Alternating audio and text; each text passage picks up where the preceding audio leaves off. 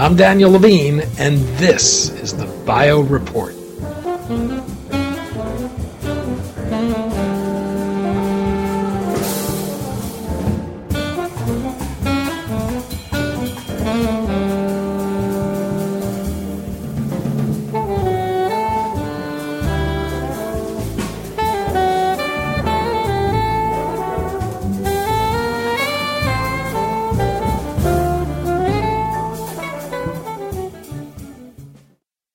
Researchers and clinicians will be gathering in Seattle June 6 through 10 for Sleep 2015, a joint meeting of the American Academy of Sleep Medicine and the Sleep Research Society.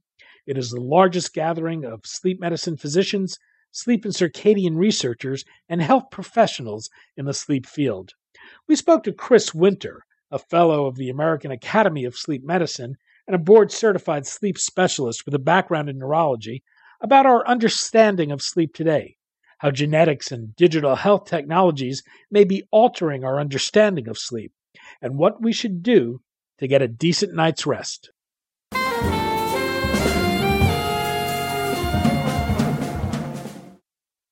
Chris, thanks for joining us. Oh, thanks for having me. As the Sleep 2015 meeting is set to begin in Seattle June 6th, perhaps you can begin by giving us a sense of the state of sleep. How big a health problem does this represent, and, and how broad are its ramifications? I think sleep impacts everything. Um, I think that what's great about the time we're living in right now is there's becoming a very increased awareness, not only in terms of the difficulties and problems we can have with sleep, but ways we can enhance sleep and and make it better, understand more things about it. There's more consumer grade sleep devices than there have ever been before. So I, I really feel like it's sort of a a sleep renaissance. I mean, it's a it's a relatively new specialty, and you know when you look at things like cardiology or you know pulmonology, but it's it's really it's really hitting its stride. I think right now. Well, how well is the science of sleep understood today? Do we understand the sleep and, and the mechanisms that might disrupt it? We do. I think there's still lots to learn, um, but I think we the, the understanding we have now about sleep, uh, sleep apnea, uh, even you know, things like narcolepsy. Uh, we, we have much better understandings of, of those things now than ever before, and those understandings are really translating into exciting research, uh, new drug development, uh, new tre- techniques for you know dealing with certain sleep difficulties. It's just a lot of a lot of um, influence and, and, and understanding is leading to a lot of positive things. So it's it's it's a really, like I said, a very exciting time. You, you talk about this being a, a renaissance uh, in, in, sleep, but I also think of this as being a, a renaissance in, in, the study of the brain, where we're seeing a, a new era of brain research. Thinking here of the Brain Initiative, among other work, is this opening a door to a better understanding of sleep? Do you expect this to have a, a fundamentally different understanding of sleep, say in ten years, than we do today? I think so. I mean, when you look, it's it's interesting to look at the the chronology of sleep research and the real pioneers of the field. You know, it almost started as a psychiatric exploration, um, and then with the understanding and and of of sleep apnea and Colin Sullivan's you know first CPAP device, it really moved quite sharply into the direction of pulmonary medicine, and it's really been you know over the last several years that people have really looked at sleep and and and thought of it as well. Hey, this is a this is a brain phenomenon. Sleep is is all about neurology and the brain and, and how it controls vigilance and sleep mechanisms. So, you know, things have kind of come back around to being more of a brain focus, not to disparage our you know, fine pulmonary colleagues or dental colleagues and all. I mean, everybody everybody has a seat at the table, but I think that with the understanding of the the brain and its role in sleep is really sort of opened new doors. Well, we, we've seen genetics reshaping so much of medicine today. Is this touched on sleep at all? Yes, absolutely. I mean, I think that, that the genetic tendencies of certain sleep diseases are, are being much more explored now than they were before, and, and this may, you know, I think very soon lead to better diagnostics, but in the future, who knows, maybe therapies as well too. Well, in terms of cause and effect, do, do sleep problems tend to be the problem in and of itself, or is it usually a symptom of something else, of, of some other medical issue? Oh, it can it can definitely be both, and I, I think that you know when when we're looking at patients, and we sort of refer to it, you know, is there a primary sleep problem going on, or is there another medical issue that's that's occurring that, as part of that, either features some sort of uh, sleep disturbance or uh, some element of fatigue. So, you know, one of the first things that we try to do when we're looking at patients is to figure out, you know, does this person in fact have something wrong with their sleep? Um, is this person sleepy or really driven to sleep, or is this some sort of more of a generic kind of fatigue or lack of body energy? I mean, all those things are really important questions to answer uh, as you try to get to the core of somebody's sleep problem. But the, the short answer to your question is definitely both. There, there, there can be both, and that's what's so fun about sleep is that you know it's it's it's a field within itself, and and you know I really call myself a neurologist that just focuses on sleep, but it's impossible to sort of extricate sleep from other neurological problems. You know, Parkinson's disease has very unusual and important sleep components. Um, you know, lots of individuals with sleep problems are manifest as having migraine. So you can never fully separate yourself out from other disease states when you're dealing with sleep. You've given a, a TED talk where you called insomnia a lie. You, you, also say you'd like to see people do away with the phrase "I can't sleep." Can, can you explain? Yeah, I mean, I, I, I, obviously the the title was was was was meant to be um, stirring. You know, I was looking at somebody sent me a link. Uh, a personal friend sent me a link of a device um, that you know you wear on your head, and it plays these tunes, and and they're supposed to help you sleep, and and maybe they do. Um, but you know, the sort of the title of the article it said something like finally, you know, a device that can help those who can't sleep. And and my point with the, of the TED Talk is we really re- need to redefine the way we talk about sleep problems. Uh, I have been involved with sleep for about 23 years. I've never met anybody who can't sleep. I meet people all the time who have difficulties with their sleep or not satisfied with their sleep. But as soon as a patient and a doctor start talking in terms of can't sleep, the lie is you're you're creating this sort of therapeutic intervention based upon something that's not really true. Um, so you know, take Michael Jackson for instance. You know, he basically said, "Look, you got to help me."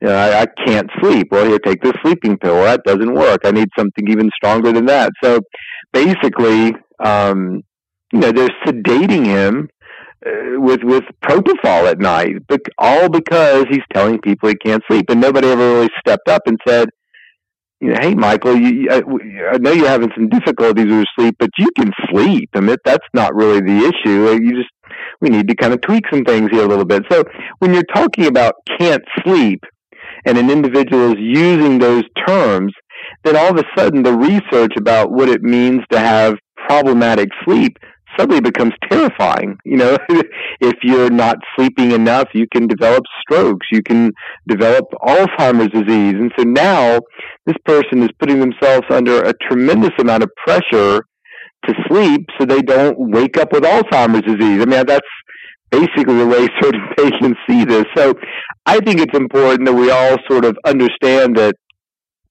the failure of sleep is is not really an option. I mean, people are going to sleep. We just try to make it a little bit better. I mean, I always tell people, look, everybody goes out to lunch, and every now and then you don't feel like eating. So, I, but I've never met anybody in that situation who said, you know, I'm I'm really having trouble. I, I don't eat. No, you don't eat during that one meal, but in general you do eat and and but people just think about sleep differently and and there can be a lot of panic i said talk i talked to somebody today in fact who said um i get in bed and my greatest fear is that i'll wake up and i can't fall back to sleep again your greatest fear And that's what I told her. I said, that's your greatest fear is that you wake up at five o'clock in the morning and you can't fall back to sleep. Like, wow, that's impressive. That's not my greatest fear, but good for you. And so, I mean, I think we just need to kind of redefine the way we discuss these things. Well, we do live in a society where the easiest fix is often seen as taking a pill. My sense Absolutely. You're, you're, not a fan of these. You, you've said this is the biggest obstacle to you helping someone sleep.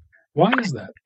It is just because it prevents us from engaging in the conversation. Like, so the conversation is, hey, look, you sleep Uh, maybe you don't perceive your sleep, maybe you don't like your sleep, but let's talk about ways we can get this better. And you're exactly right. The conversation and the intervention for insomnia, it takes work. And sometimes there's a little bit of suffering before you get to the promised land, so to speak. And frankly, some patients just don't want to hear it. They come to see me. It says sleep specialist on the door and you know all the little pictures of all the athletes I work with size. So they're excited. They come in and they sit down and they think I've got some safe in the back of my office where I keep the super secret sleep pills. You know, and you know when you sit there and talk to them, hey, look, you know the kind of the solution to your problem is not a sleeping pill. In fact, you know, here you are. You're, you're in my office. You've been on sleeping pills for the last five years. You've tried seven different pills. You're you said it yourself. None of them seem to work well, you know, when do we sort of move on from the pill and start working on a solution for your sleep problem? You know, I, I always describe sleep and insomnia as more of a symptom than it is a true diagnosis. Uh, it's sort of like if you went to your doctor and you had a little bit of blood coming out of your left ear. You might allow that doctor to put some cotton in your ear and say, hey, you know, I think it's going to be fine. Just come back and see me in a week and you go back in a week and he pulls the cotton out and the blood continues to come out of your ear. So he sticks cotton in your ear again, says, come back and see me in a week. How many times would you allow that doctor to say, come back and see me in a week and stick cotton in your ear before you finally said, you know what? When are we going to try to figure out where this blood is coming from? And to me, sleeping pills are the cotton. It's just, you've got a busy doctor. He's got to see a zillion patients Medicare reimbursements are low. He doesn't really have time to sit there and really talk to you about your sleep. So here, have some Ambien.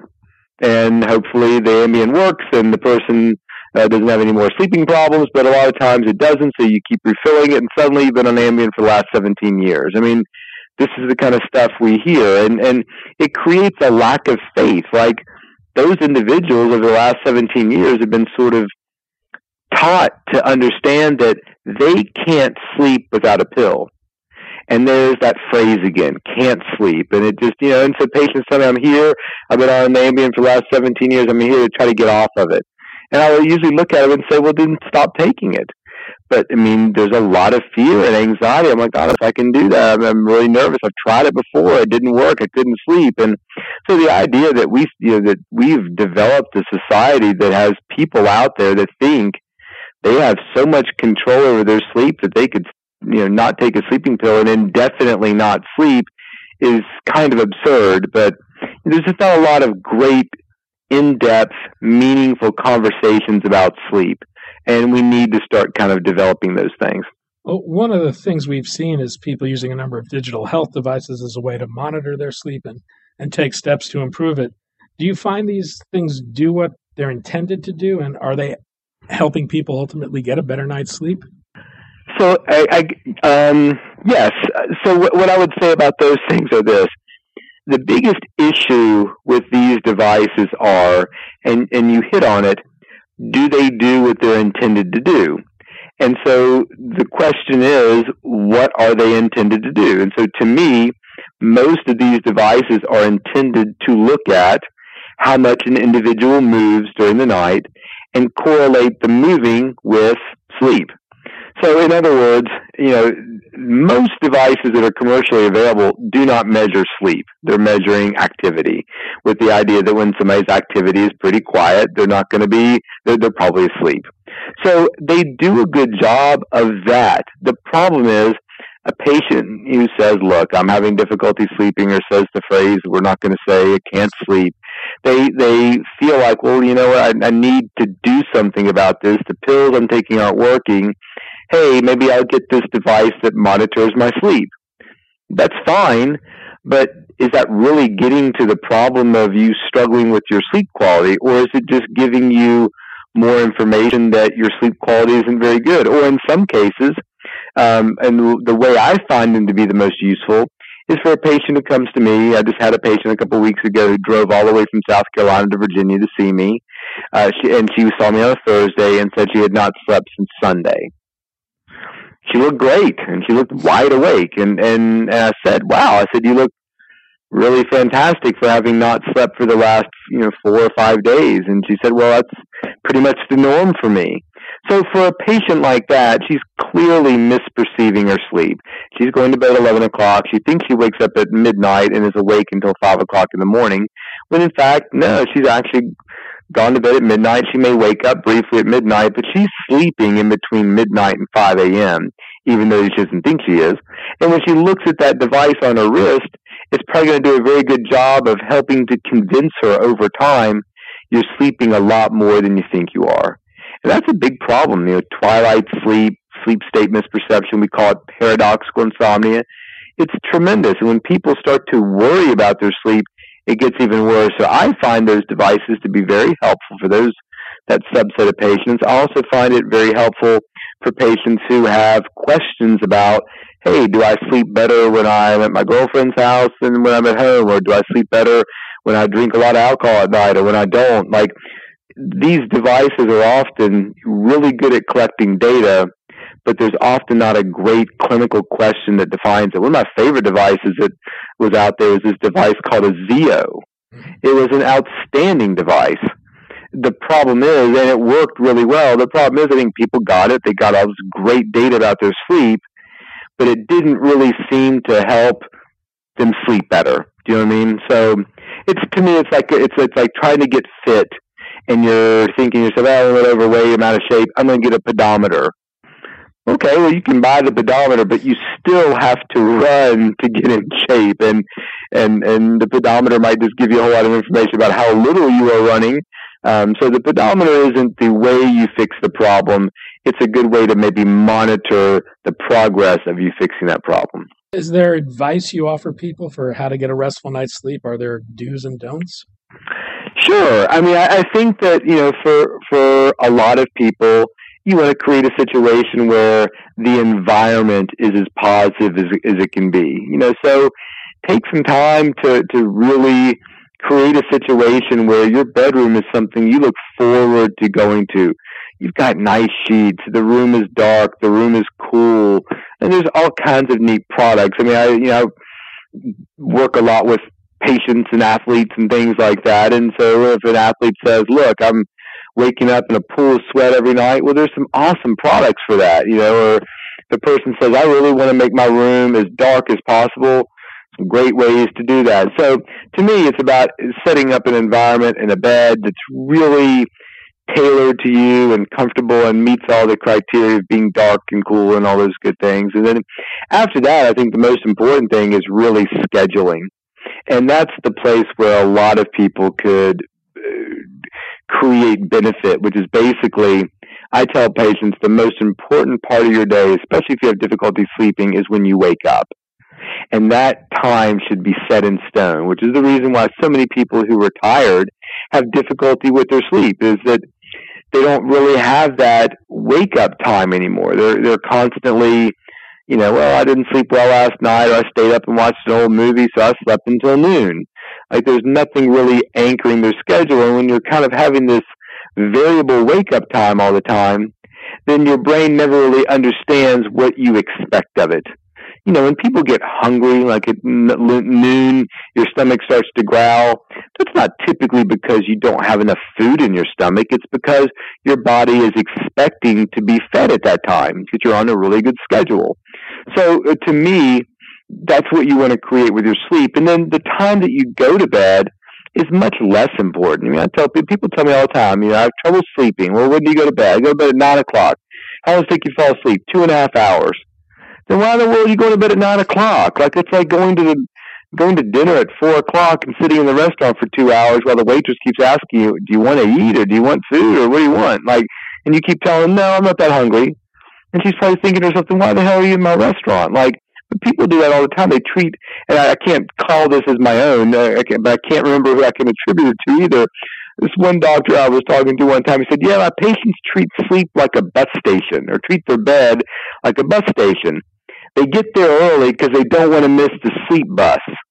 And that's how patients are. Well, I go to bed. I've been sleeping really well, so I've been going to bed at nine o'clock to try to get some extra sleep. Well, if you're not sleepy, stop going to bed at nine o'clock. This, and so, uh, you know, to me, that that scheduling is very important, and understanding that if you go to bed at nine o'clock, and, and your, your your wake up time is going to be six, you may be trying to get much more sleep than what your body can provide, and that can be the sort of the, the kernel of uh, what starts a you know case of insomnia. The Sleep 2015 meeting takes place in Seattle June 6th to June 10th.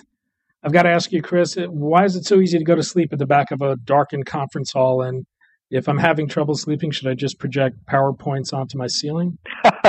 you know, the, the reason for that is what I tell patients all the time is I never want you to try to sleep you know that that word try i've always had this idea for a game show we'll just travel around the country and find the country's best sleepers we're going to offer them a million dollars and all they have to do is fall asleep within two to three hours of going to bed and they can choose when they go to bed and I, I think we would never give that million dollars away because now all of a sudden this person who never really had any trouble sleeping before is faced with the idea that if he doesn't fall asleep in the next two to three hours he's going to lose a million dollars. So to me, you don't want to try. So when you're sitting back in the conference hall, you are trying to listen to the lecture eh, because you're interested in it.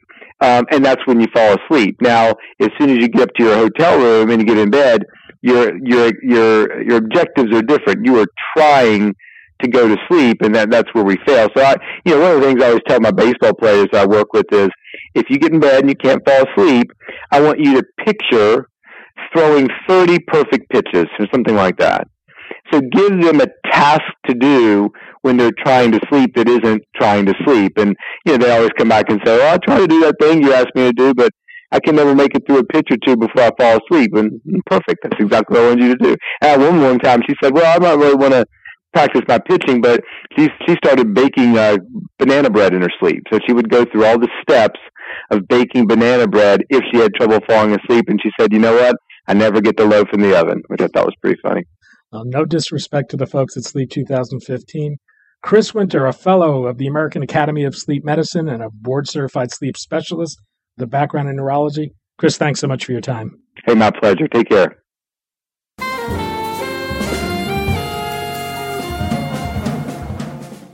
Thanks for listening. The Bio Report is a production of the Levine Media Group. To automatically download this podcast each week, subscribe to our RSS feed or through iTunes or other podcast manager. To join our mailing list, go to levinemediagroup.com. We'd love to hear from you. If you want to drop us a line or are interested in sponsoring this podcast, send email to danny at levinemediagroup.com. Special thanks to Jonah Levine, who composed our theme music, and the Jonah Levine Collective, which performs it.